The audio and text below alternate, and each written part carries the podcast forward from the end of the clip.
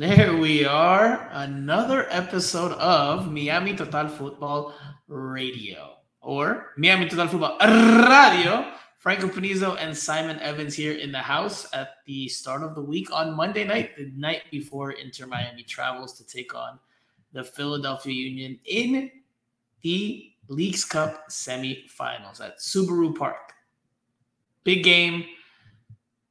Inter Miami will play another game regardless of tomorrow's result because they'll either play in the third place game or they'll play in the final, which they could potentially host. We will, of course, dive into the matchup. We will dive into the latest team news. We have to talk about Leo Messi. Is he injured? Is he not injured? Is he healthy? What state is he in uh, heading into tomorrow's game? And of course, we will also talk about the most recent victory, although we'll do that at the tail end because today was a newsy, newsy day. Um, maybe not a whole lot to make out of it, or maybe there is. Just depends on on your point of view um, and your vantage point. So first, we'll welcome Simon to the house. Look, Simon's wearing a hat. He just took off his glasses. Simon, how are you doing today? Oh, I can't hear you, Simon. You're on mute. Now you're on. R- rookie era, rookie era. Yeah, it's my JJ Watt Burnley hat, uh, which despite a 3 0 defeat to uh, Manchester City on Friday night, uh, I'm, I'm still going to wear my Burnley hat. I bought it to wear on this show, you know, because the last time was like unbranded. Is that what we're just going to call you? And Burnley? And Burnley? Like, it's just, I mean, that's what it would be called in Spanish, right? Burnley would be Burnley. So, I mean, that might be your nickname because every every pod there's a Burnley reference, every single one. Got it, got it in early this time, though. um, so Simon, I mean, we were at the game on Friday night, and Inter Miami pretty much cruised to a victory there. So we'll leave that for the tail end. Again, we'll start yeah. with more of the newsier stuff, more of the look ahead stuff before we look back. Uh, we'll try to make this one a little bit shorter than usual because it is Monday, um, and obviously the game's uh, there's a quick turnaround between when we record until tomorrow. So the game. Um, so Simon, let's begin. Let's begin with the development that we saw at practice today. And that is that Leo Messi seemed to, even if only slightly, roll his ankle or bend his ankle. Depends on how you want to describe it. But Messi during training, and I just missed catching footage of this. I was recording on my phone and I just stopped recording. Um, but I saw it through my phone because obviously we're a little bit further away. So, you know, I had to do the whole zoom in thing. But you see him roll his ankle and he kind of hobbled for a couple of steps, shook it off, and then continued to train during the five to 10 more minutes that media could see in training here on Monday morning. Uh, now, there is footage of that from ESPN Argentina, which is on my Twitter handle at Franco Panizo. So if you want to see the moment that I'm talking about, where Messi slightly rolls his ankle, you can see it there. What I will show you is footage that I had after this said incident, which is where he's still going about through the drills. Again, he finished the drills or he kept going through the drills from what we could see. Then we were removed. Don't know if he continued on through the rest of training or not. Um, but I'll show you what we did see, and you can tell me, Simon, as well as any viewers, what you think about it. Is it normal? Is it okay? Is it no no big deal, or is it something to keep an eye on? Let's look at a couple of moments for Messi in training on Monday morning after this moment.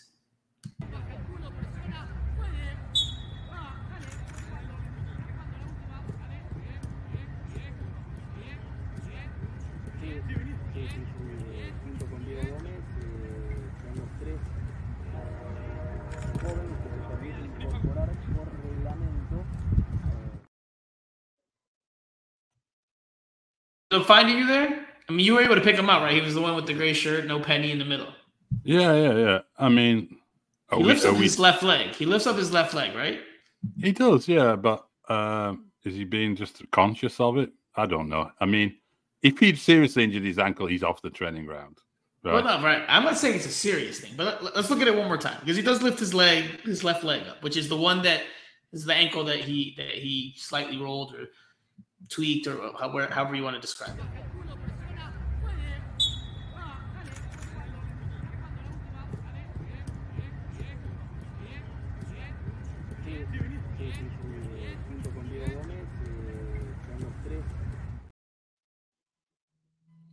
I mean, I don't think there's a great deal to see there, to be honest, is there? You know, Okay, like so I that's said, it, that's the first one. I'm going to show you a different one now, Simon. I'm going to show you okay. a different, and this is I showed you that one first because yes, it, it's it's not a it's not something to make a whole big deal about, but right. I want you to see this one, and then we can talk about it in a little more detail.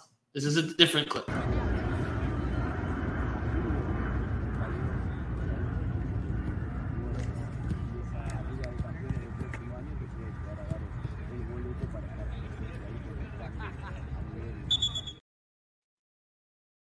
If it stuttered there at the beginning for you like it did for me. Did it stutter for you? It did, yeah. All right, so you it completely missed the whole the whole movement. All right, so he's receiving a pass here in training, and the way he controls it is a bit awkward, something you don't normally see from him. Again, let's take a look. Let's see if it works this time.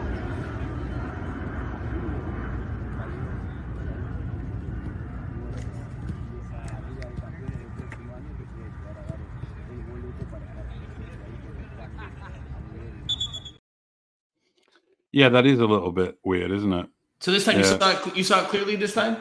Yeah, yeah, yeah. Okay, it stuttered for me again, so I just want to make sure that it, at least it came through clearly. yeah, no, that was that was a slightly weird movement, but I repeat, I think if he had an injury that was in any way like uh, risk of being, you know, ligaments or or anything that might keep him out of action for any period of time, he's off the training ground getting treatment.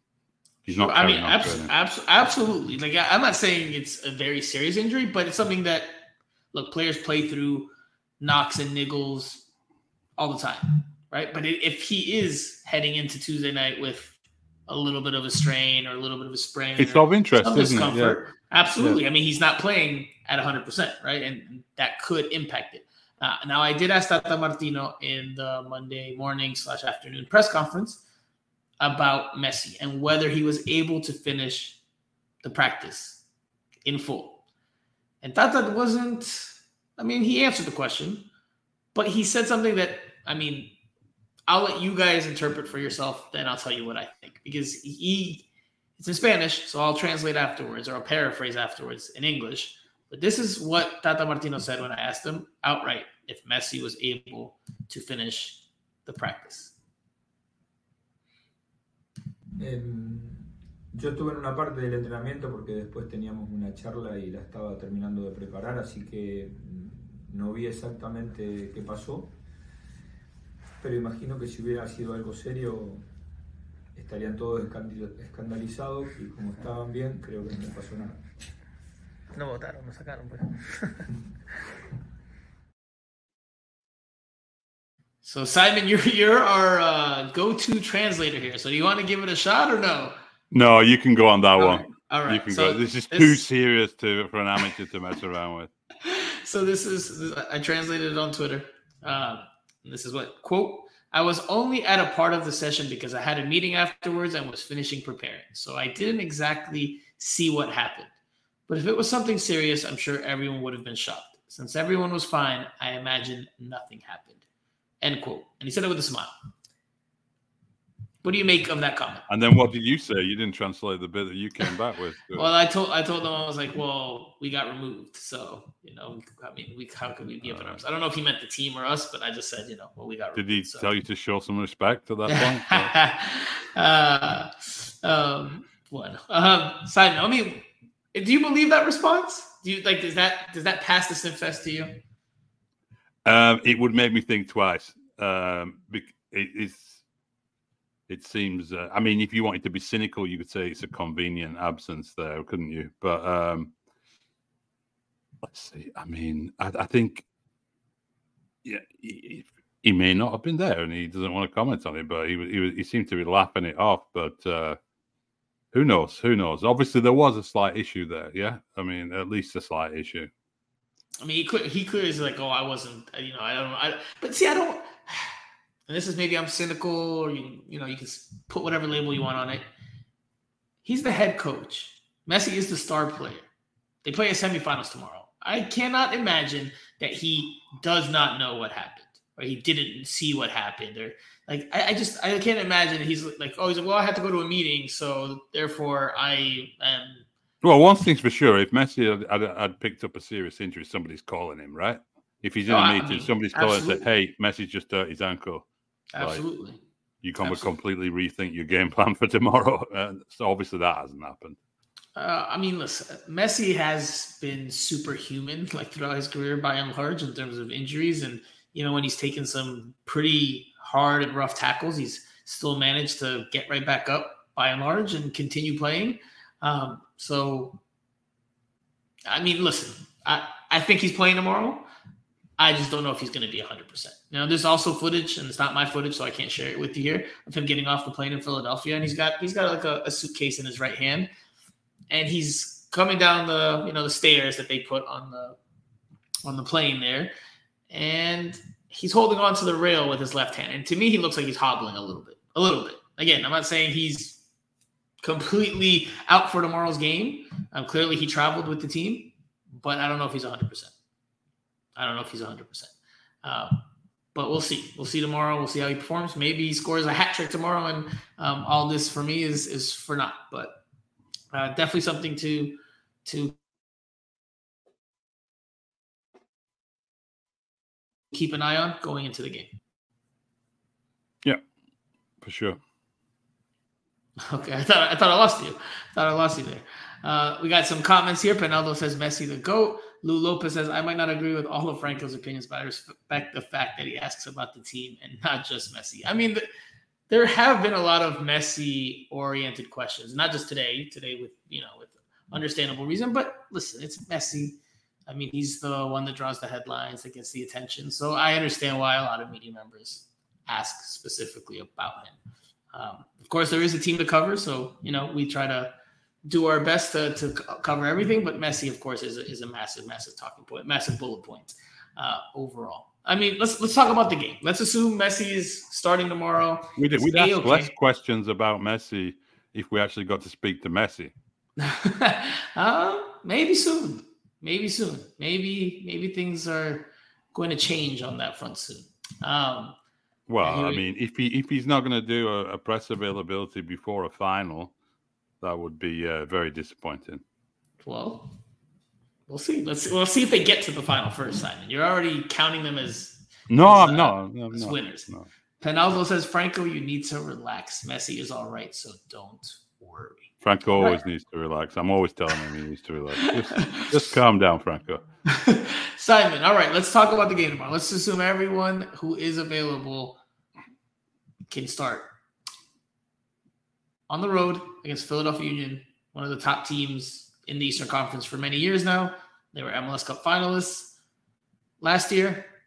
I mean, what type of game should we expect? What type of game do you expect? Um, the game I expect is the toughest game of the Messi era for Inter Miami.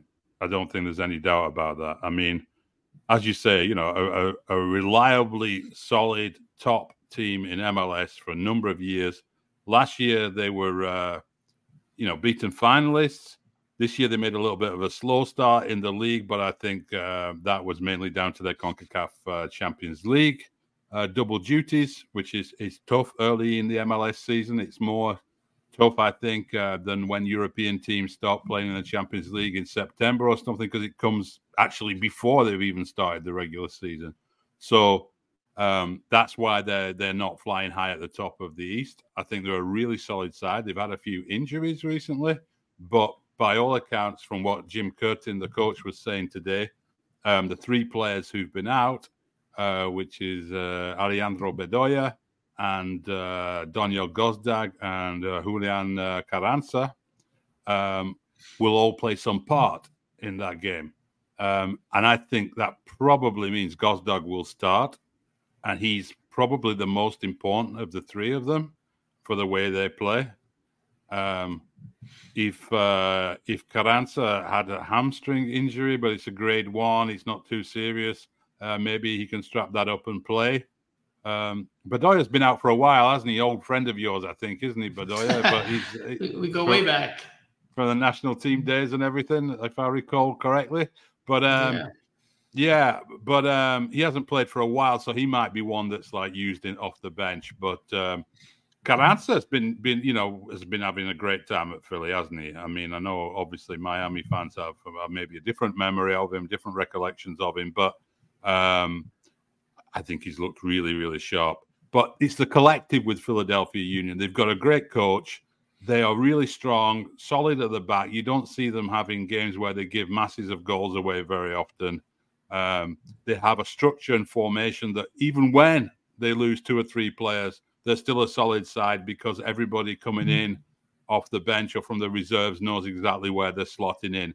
So this isn't going to be like the Charlotte game for sure, um, which was, you know, I think um, I'm really glad that wasn't the first game for Messi, yeah, because people would be saying around the world, "Oh yeah, it's Messi versus MLS," because they they looked like uh, one of the weaker kind of MLS teams, which they're not actually. They're a fairly middling MLS team, but um, they didn't play well that day anyway, for sure. Well, we'll um, get to that. We'll get to that, Simon. We'll get to that. Yeah, yeah, but but but it's not going to be like that.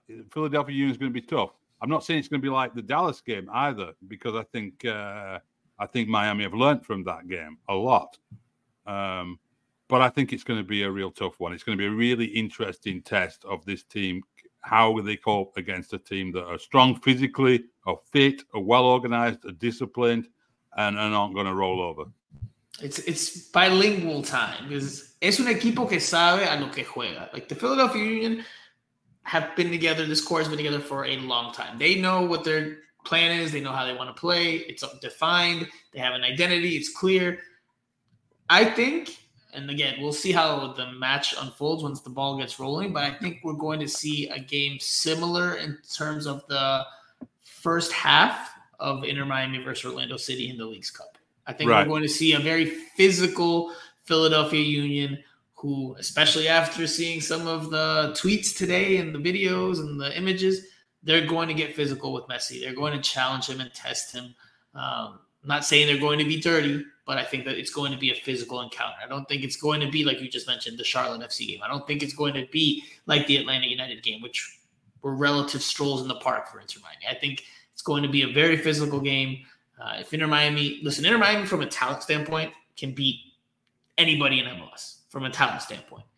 Now it's a matter of if they are, you know, are competing from the first whistle, if they have the commitment and the fight and all the other intangibles that you need besides just quality. Um, because if Messi gets on the ball in the final third, then you know you're likely going to create some danger. So, and with the way they've been playing, you know they're in they're in very good form. But I do think it's about the battles. I think it's about you know having that fight and that desire and that commitment um, to get through it. It's not going to be an easy game. I, I don't think Inter Miami wins this one by a blowout. Like against Charlotte, I think I said it on the video last week. I could see that. I could see a blowout against Charlotte because I just Charlotte just doesn't have that difference making ability.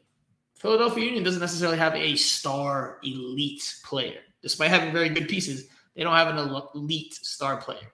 What they do have is a very good team. Again, that understands what it wants to do, has a good head coach who's proven himself in Major League Soccer and can get the most out of them. And they're going to be up for the challenge at home against Messi. It's going to be a sellout, if not close to one.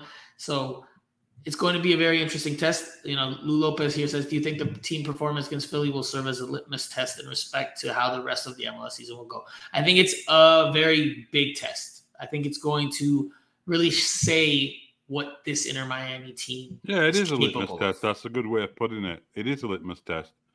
Because if the team really is going to make a run towards the playoffs, they're going to have to beat teams like that or teams mm-hmm. of that level in MLS. So it, it's exactly that. It's a really good point. Now, I wanted to share something that Jim Curtin said today. I have to I have to find the quote here because I don't have the clip. They weren't up um, on the channels that we can access them to um, by the time I looked. So uh, this is what Jim Curtin said, and I thought it was very, very interesting um, with regards to the overall performance and the like the type of game he's expecting. And I think this response, I think this response sheds some light into the game that we're going to see from Philadelphia Union. Quote: Everyone is talking about Messi, and that's natural. He's been incredible. For an athlete to deliver over and over and every big pressure moment again and again for his team has been amazing to watch. But if you take away Busquets and cut away the surface, if you look at every goal they've scored in Leagues Cup, he either plays the pass that leads directly to the goal or which is maybe more important, the pass that leads to the pass that leads to the goal. He's a really, really tough guy to get around because he's so intelligent. End quote. I mean, they're going to shadow Busquets, which is not a surprise. We've seen that from the last couple of teams. We saw it from FC Dallas. We saw it from Charlotte at the beginning of the game. Yeah. You know, they're going to try to limit the service he gets because then that helps limit the service Messi gets. And the less touches Messi gets, the better your chances are of winning. Again, I think it's going to be a heck of a physical midfield battle tomorrow. I mean, I think that's no, there's no secret that you know the team's going to probably be the exact same starting lineup if everyone's ready to go. Um, you know, you need Benjamin Cremaschi in there for his range. I know you're going to smile um, as I say as I say that because he does he he does give you more industry than yeah, yeah.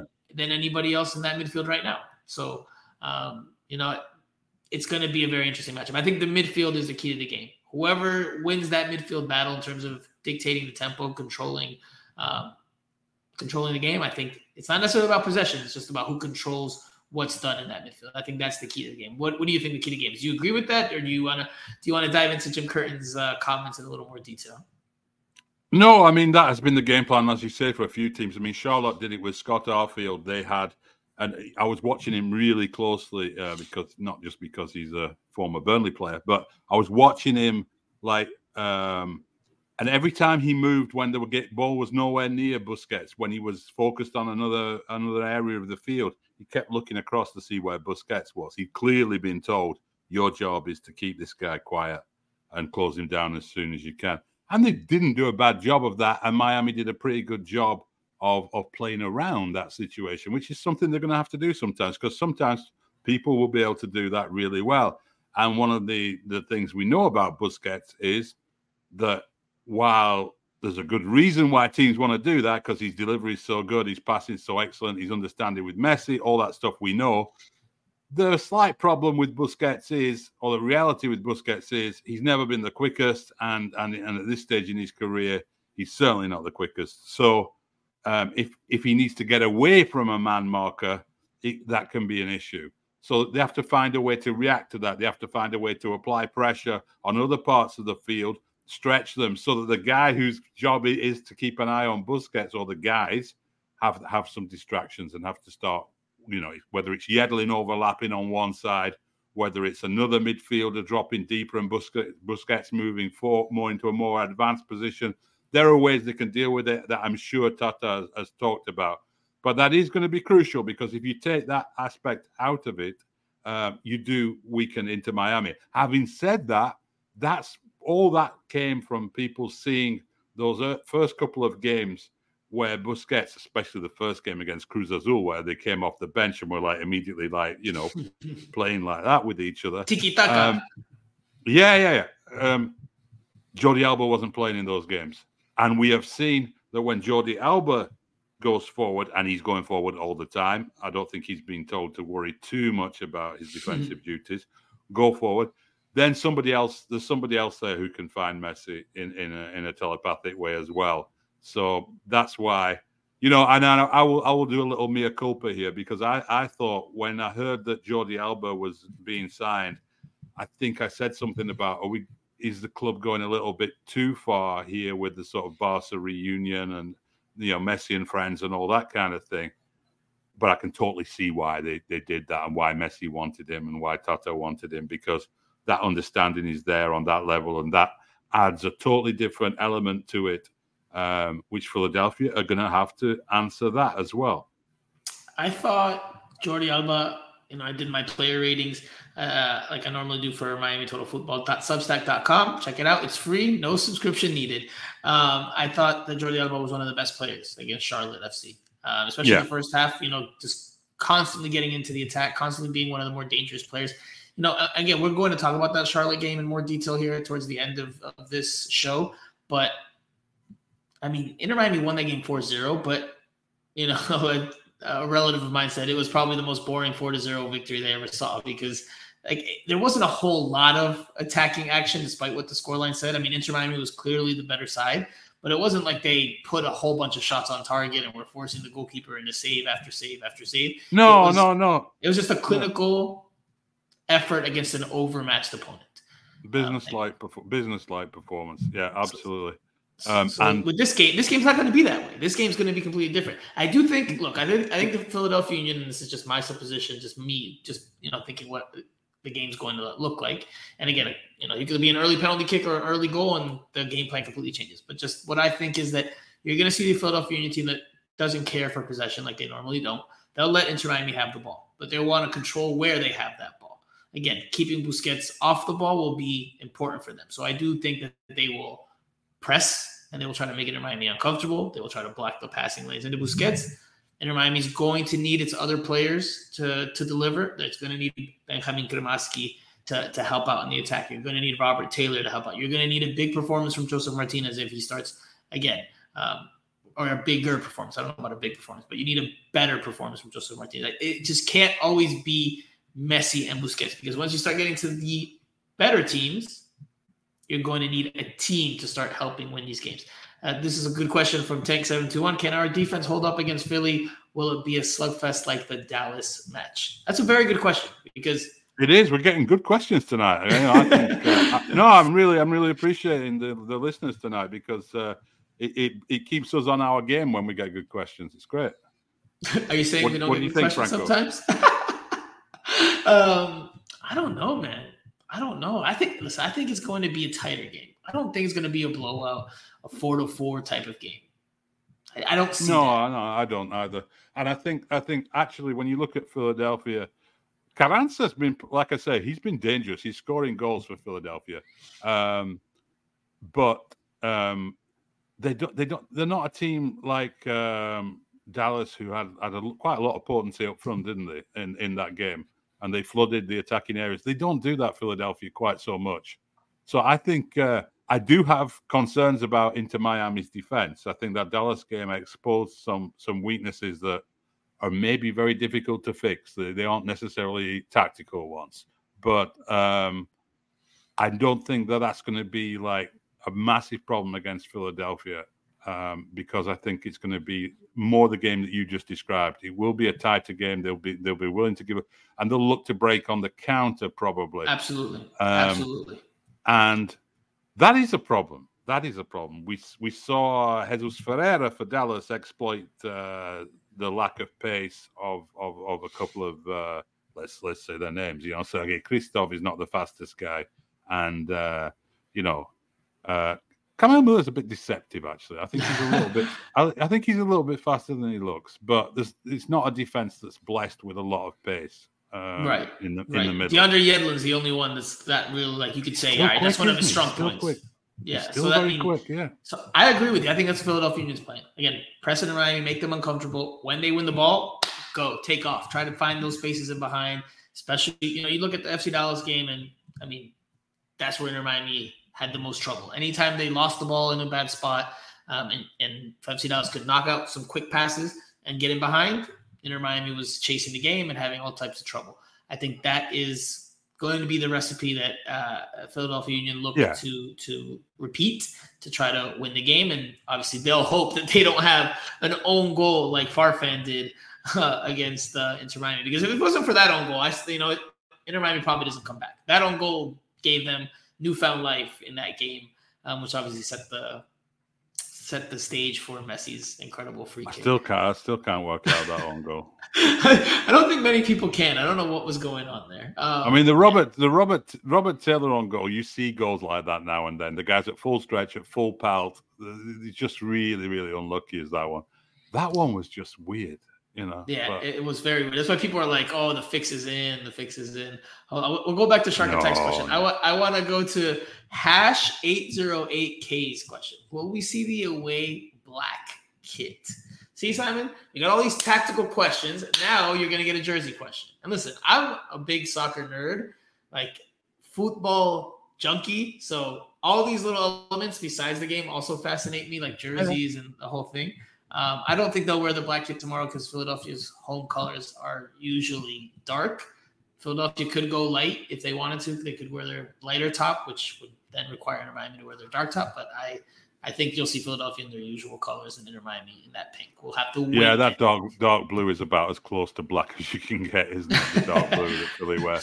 Absolutely. Yeah. You know what I love about these tactical discussions? Though? I was just thinking this, right? I remember like a few years ago when I'd occasionally listen to some podcasts about MLS and people were talking about tactics in a game between like New England Revolution and uh, Columbus Crew or something.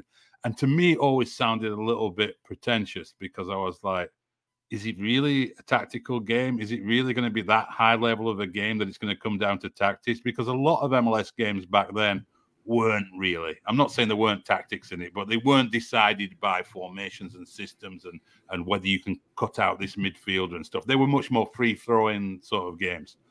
And now we're having these conversations, and the listeners know who we're talking about, whether they're Inter Miami fans or not, because loads of people have been watching Inter Miami's games who aren't Inter Miami fans because obvious reasons. But I think it's just this is this is this is where the Messi impact is really positive for the game as a whole. Is we can have conversations about tactically with Busquets and Alba and and and how Philadelphia are going to do that. And it doesn't sound pretentious or obscure, does it? It sounds like this is a mainstream conversation about about a soccer game. I think it's great. It's, it is great. It is great. like again, soccer nerd. So I've always liked diving into it and being thorough and taking deep dives into it, and hasn't always been uh, the easiest to do with MLS, and it hasn't always been, um, you know, with with the different players and, and a lot of similarities. It hasn't always been something that that you could really dive into in a whole lot of detail. Another great, now, another great comment from the listener. Steve Steve Munoz says Miller is like a freight train. He's slow when he takes off, and takes a few seconds for him to build up speed. So yeah, that's exactly that's why I said about him being deceptive. Yeah, his his acceleration uh, maybe not the best. Takes him some time to get up to top speed. Um, but then once he gets to top speed, then I mean, again, he's not an Olympic sprinter, but you know he can he can help make up some ground. He's not an Olympic sprinter, but I tell you what, Usain Bolt wasn't particularly quick out of the blocks either. He was never the, the fastest out of the blocks. are you are never. you comparing Usain? No, Bolt I am not comparing him to Usain Bolt. I'm gonna clip this moment and put it although, on, on, although Twitter tomorrow. I think his family's Jamaican, so he'd, he'd be very, very pleased with that comparison. uh, Shark Attack says Franco, do you think Toto Aviles will replace Miller or Sergi? So I'll answer this question, and again, we'll get into more details about the newcomers here in a bit. But um, Toto Aviles is training, as is Facundo Farias. The only one of those two newcomers that has traveled to Philadelphia is Facundo Farias. Toto Aviles has not traveled with the team. He is staying behind to continue training with Jean Mota and Nicolas Stefanelli. Now, if you're asking me longer term, whose place does he take in the lineup? I think the easy answer is Sergi Kryvtsov, just because he's he's a bit slower. I think Kamal Miller, when he's on his game, and he wasn't against Dallas, but he has been in much of the other matches. You know, when he's on his game, I think he's more of a rock, uh, can give you more defensively than than Sergi Kryvtsov. I'm not saying Sergi Kryvtsov's a bad defender, but I think Kamal Miller's better than him, uh, edges him, and he can also give you, you know, that ability to, to pass even more um, through the lines. He can push forward with the ball in the dribble and push in, into and penetrate that midfield. So I would say Sergi Kryvtsov. Um, but again, tomorrow you're probably going to see that same center back pairing between Sergi Kryvtsov and Kamal Miller. Um, now, Facundo Farias is going, is going. He will be in uniform tomorrow. Uh, Tata Martino confirmed that today in the press conference. And here comes a question from Andrew Rogers my childhood friend who is now an Inter Miami diehard. I know this not only because he told me when I saw him in the most recent game, first time I've seen him in a while. Shout out to Andrew Rogers, but he's also in these comment sections on a regular basis now. So, and it's not because of me. I think it's just because he's like head over heels about Messi being in South Florida. He says, "How do you see Farias fitting in if he plays tomorrow?" I mean, he's going to come off the bench, right? He'll he'll be the guy that replaces Robert Taylor, most likely. Like that's that's that's what I think would happen. He's not replacing Messi, right? Uh, unless Messi just can't go anymore for whatever reason. And he's not going to play up top as a striker. I think he comes in for Robert Taylor at some point to give some fresh legs or to give the team an attacking edge if they're in need of a goal. Um, but yeah, he's he's ready to go. He has will he played, Has he played? Has he been known to play other roles other than the left side of attack? So I asked him. I asked him today actually because he and uh, Tomas Aviles both spoke for the first time. This was their formal presentation to media. Uh, and Faria said, Soy una media punta. because I asked him, I was like, how would you describe your your characteristics, your your qualities, your skill set yeah. um, to people who haven't seen you? And he said, media punta. Media punta means you play behind the striker, not necessarily out on the wing. But given how we know Inter Miami plays 4 3 3, I mean, there's no real 10 there. So, I mean, Messi is essentially the de facto 10. He's on the right wing, but he floats towards the middle, and, and he's essentially the, the number 10. So, I think he'll just be looked at, at least for now, on the wing to help give Inter Miami another attacking option and another attacking uh, weapon in that way. So I do think he'll make his debut. I do, unless the game's super tight and they just need to close it out. I do think he he does play. This is another good question regarding to Farias. Do you foresee Facundo Farias in the starting lineup further down the line, potentially replacing Taylor? That's a good question. It's a good question, man. It's a good question. Um, it is a really good question, and um, I think uh, I think that was probably the plan. I, yeah. I think that was probably why Inter Miami thought that, that was an area that needed strengthening the team because you've got Messi on the right cutting in, so have a guy on the left cutting in, um, as well as having Alba on the outside. Um, but Robert Taylor has been phenomenal since Messi arrived. I mean, he really has. He's, he's I've had people in England sending me messages going like, "Who's who's that Taylor guy?" Because like they're, they're watching games as well, and they're like, "Is he English?" And you know, you have to tell them the story and all that kind of stuff because it's it's like a very English name, Robert Taylor, isn't it? But but um, he's been playing so well that it would be really harsh to leave him out now. I mean, I would be really surprised if he is left out tomorrow, um, even with uh, Farias. Farias has to earn his place in the team now, but if he does earn it, you would think it's probably going to be at Robert Taylor's expense. Yes. Uh, so Tata said today that the reason why Farias is being included is because Edison Azcona suffered an ankle injury of sorts in recent days. So that is the replacement. Um, okay, I, I, I believe that, but I believe Farias was coming into the into the roster in some way, shape, or form for somebody, regardless of if Azcona got injured or not. I think right. Farias was going to be uh, an option for the team to help give them another attacking edge. Um, you're allowed to make three changes to the roster. This will be one of Inter Miami's three. In theory, they could make another two changes before the weekend game, whether it's the third place game or the final. Um, we'll see if they do. Again, Stefanelli, uh, Aviles, and Jean Mota are all still working their way back uh, or working their way to top fitness uh, and top sharpness. Maybe their options for the weekend, but we'll get there uh, later on. Simon, for this game, I mean, we talked about the key to the game. We talked about the type of match we expect. What do you think happens? Because again, Inter Miami is guaranteed to play again on the weekend, and if they win either this game or whichever game they play on the weekend, they're through to the CONCACAF Champions Cup, formerly known as the CONCACAF Champions League in 2024, which is something Inter Miami wants as an organization. They've talked about it since even before they started in 2020. They want to go on that more international stage. They know what winning that tournament can do in terms of catapulting you to the Club World Cup. So they want to get there. All they need is one win over these next two games to do that. Does Inter Miami get that win on Tuesday night in Subaru Park? or is this going to be the first real setback for the team? I mean, what what is your what does your head tell you? What do you think happens in this one? Well, I can only say what we said before that it's the toughest test they've had yet. So that obviously raises some doubt about the outcome. But um, I just can't bet against this team uh, at the moment against MLS sides because they always seem to find a way to do it. Um, it's going to be it's going to be really. I think it is going to be a really really tight one. Um, I can see a 2 1 either way, to be honest. But I, I do believe uh, Inter Miami will get to the final, will be in the CONCACAF Champions Cup, which CONCACAF will be absolutely delighted about with their head offices in Miami and uh, and having uh, Messi and Busquets and Alba playing in the CONCACAF Champions Cup for them, it's an absolute dream. Um, not that that's going to affect the result in any way, but um, I think Miami will just about edge it, but it could go anyway. I, am with you on this one, and I, I normally don't like sitting on the fence, and but I do see it that way here in this one. It could go either way. Philadelphia could win this one, um, just via smart, tactical, organized uh, game plan, or Inter Miami just because it has more quality can you know get past that, find the solutions, and win the game. Messi can score a goal and get an assist, and maybe Philadelphia Union doesn't have the firepower to to make up for that because um, then they'll have to come out of their shell. They'll have to have the ball. They'll have to look for it. They can't just sit in a block uh, and then try to try to defend, right? So um, it can go either way. If I had to predict, could go to pens. Could go. Could to go to penalties. It could go to penalties.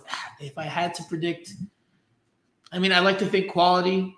Again, I can see it going either way, but I like to think quality, uh, you know, normally rises to the top. I know it's not always the case, especially in football. Pero gana Inter Miami. Inter Miami llega a la final. I think Inter Miami advances to the championship game.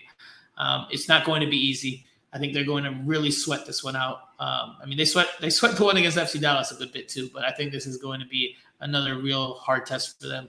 I'll say three two, three two Inter Miami uh, wins this one. Again, that that quality in the attack, which in MLS, because the rosters are imbalanced, tends to make the difference. This is an all MLS matchup, even though it's a cup competition. I think the the attack will will get it done, and I think Inter Miami wins. Um, so that means they have a chance to host the final. If they play Monterrey, they host they host the final. Um, all right, before we switch gears to the Charlotte game, just a quick question for you, Simon. I don't know if you'll love this one or not, but off-topic question for Simon: What's your favorite dish or cuisine?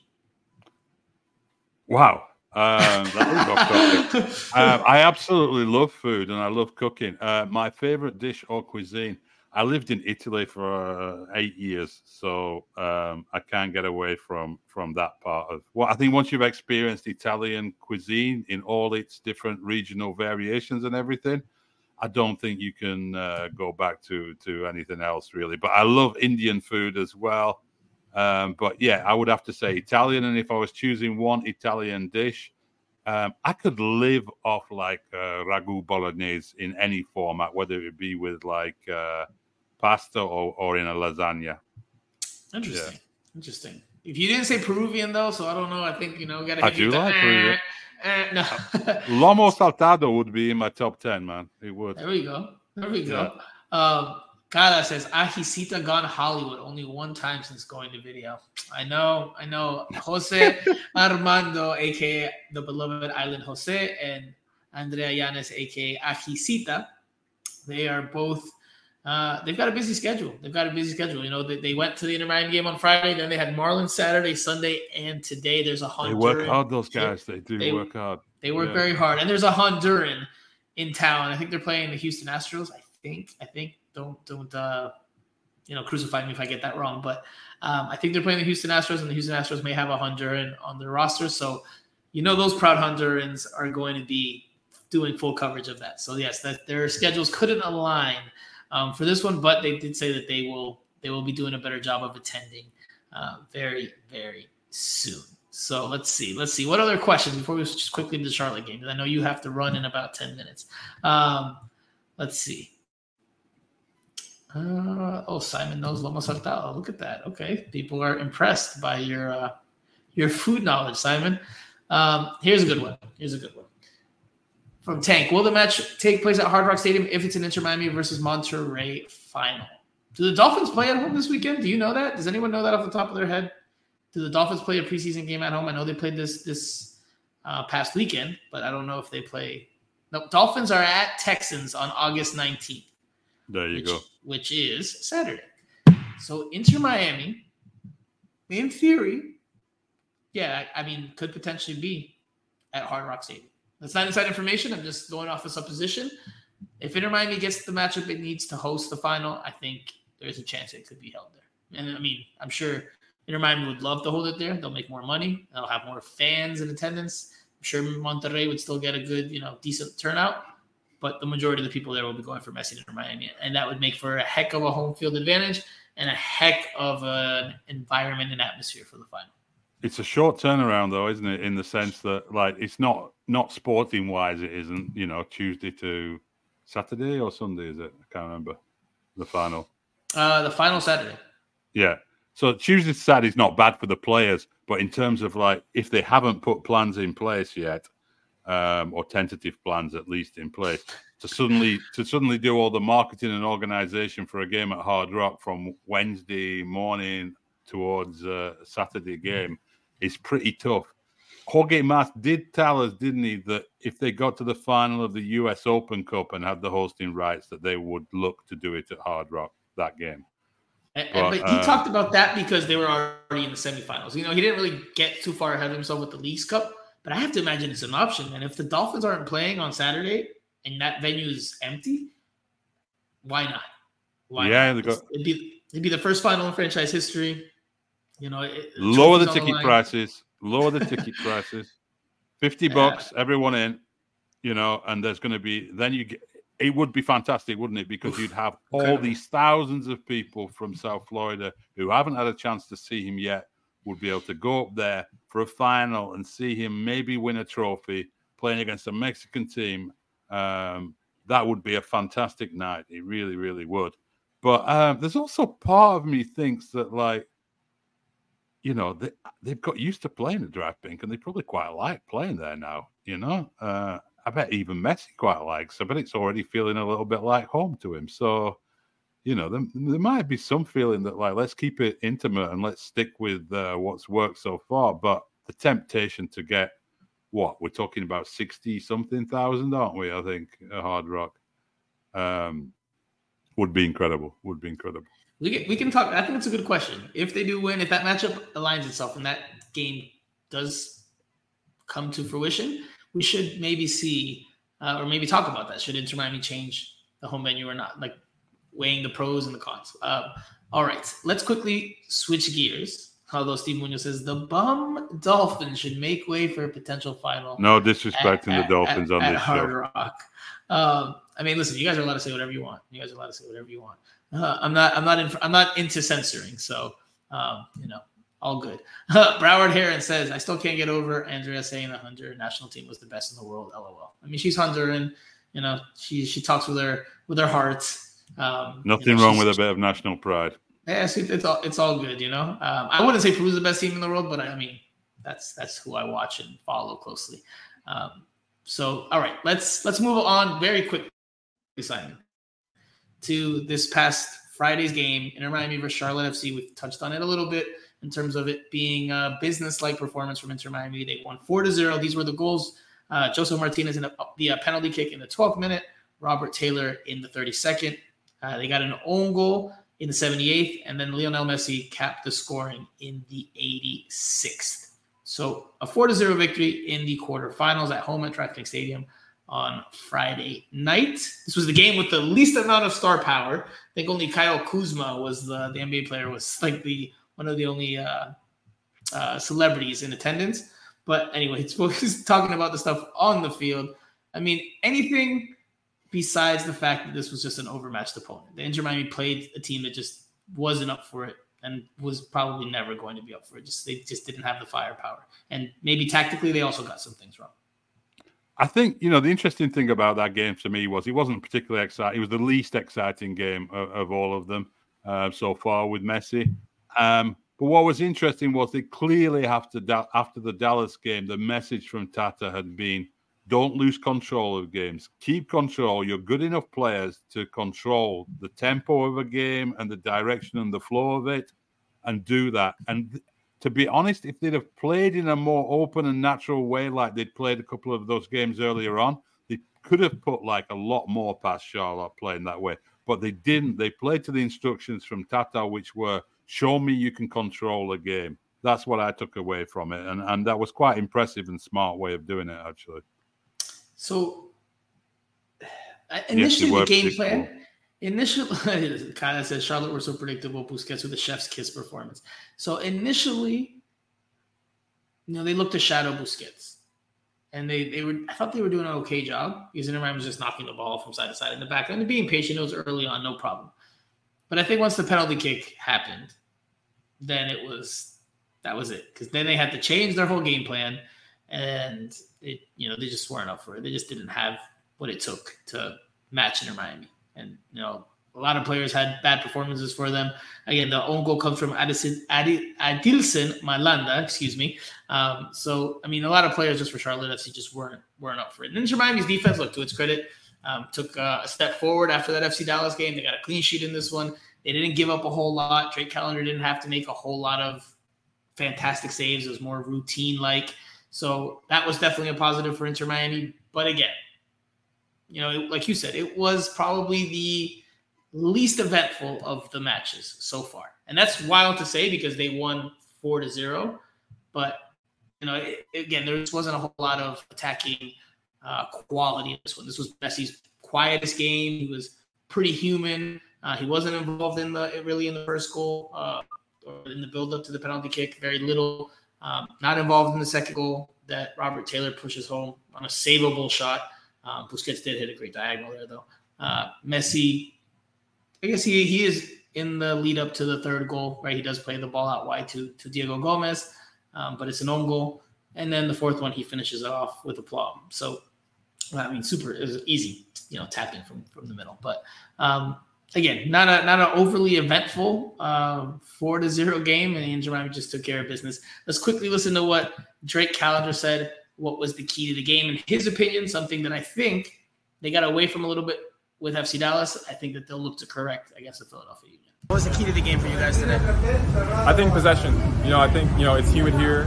It's kind of a later game. Uh, I, I think our our ability to stay on the ball and make good decisions and get into dangerous areas was something that you know helped us win games, and uh, we were able to get into positions where you know our players were able to put the goal, to put the ball in the goal.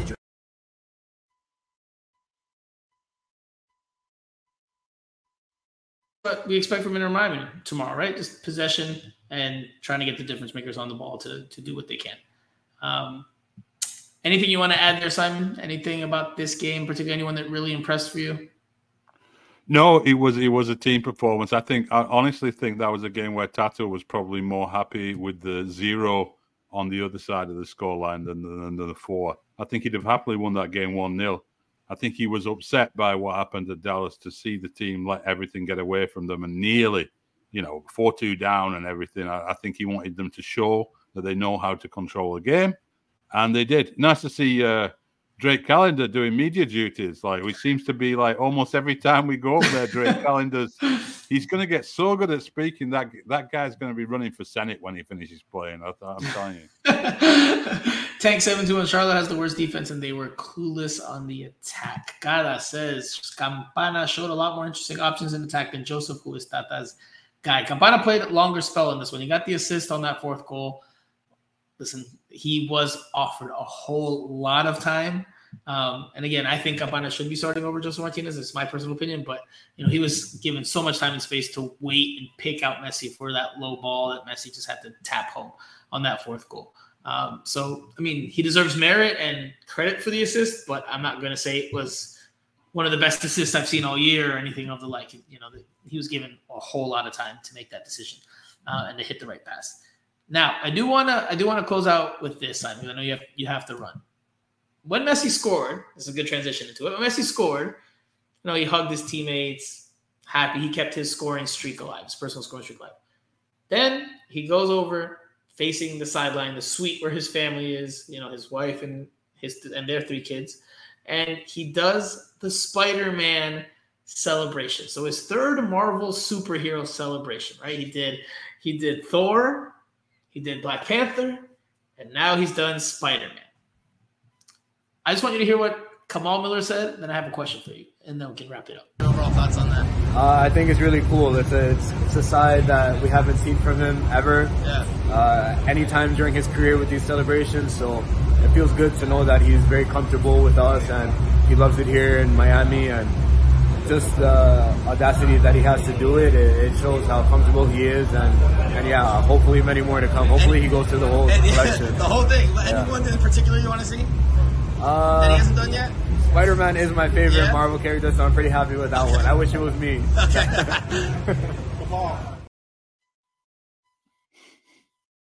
Simon, it is fun that you know Messi's doing these celebrations. It's cool. It's nice. I'm gonna be a bit of a party pooper though, and I'm gonna be cynical. I know. Are these, are these celebrations at all somehow tied into MLS's agreement with Marvel that, that we've seen in recent uh, in recent weeks this season. I mean, is that is this at all tied into that? Do you think? Obviously, we don't know. It's not inside information, just our opinion. Do you think that it's all somewhat tied in. Um, do you think at some time we will see, at the very least, a social media clip, which is a compilation of Messi's Marvel character goal celebrations, accompanied by some content from Marvel, perhaps in the background, or some combination of Messi and the characters? I wouldn't be shocked to see that, would you? I mean, listen, I'm going to answer the question directly. You just answer the question with a question. Like, I think it's tied. And it's, you know, it's nice. He does it with his kids and his family. And I'm sure that the kids love the movies. And, you know, there, there is something to all of that. But I think it's definitely tied in because, I mean, three times in a row now he's doing this whole thing. And the same year that uh, MLS announces and unveils like a jersey with like the Captain America shield on it, like, too much of a coincidence for me too much of a coincidence for me. Kyle says final has to be a Thanos snap, um, which is funny. Uh, which is funny. Um, but yeah, look, I mean, I don't think he'll do one tomorrow. He hasn't done them away from home. He's only done them at home when he scored. So um, he didn't do any against Dallas. So um, yeah, well, that's interesting, isn't it? If he's only doing it at home, maybe it's for his kids. Maybe, or maybe that's yeah. how they that's how they package it. Um, Simon, anything you want to add before we close out this this show? Because I know you have to run. No, thank you to the to the listeners for those great questions. I think this show works really well when we get get like really good questions coming in. So let's let's keep it like that. It's really good to be interactive. Broward and says, I thought they were because his kids like the movies. Yes, that is the reason we are told. I mean, again, I'm cynical, so I'm going to say yes, that's part of it, but I think that there's other parts to it as well. Don't forget, Messi's getting paid a lot of money not only through Inter Miami and MLS, but through Apple, Adidas, and other corporate sponsors, right? To make it attractive for him to be here, maybe, maybe. Have you, have you had a Messi burger at the Hard Rock yet? I have not. I have not. I'm no. looking forward to. it. I need to have the chicken sandwich, and then I need to have uh, the the Messi burger. I'll, I'll say this. I'll, I'll wrap up with this. For me against Charlotte FC, since we didn't dive into that game in a whole lot of detail, I thought the defense was, you know, the bright spot. And I thought the defenders looked better than the midfield and the attackers. Like I don't, I don't think anyone in the attack was overly incredible. Thought the midfield was okay.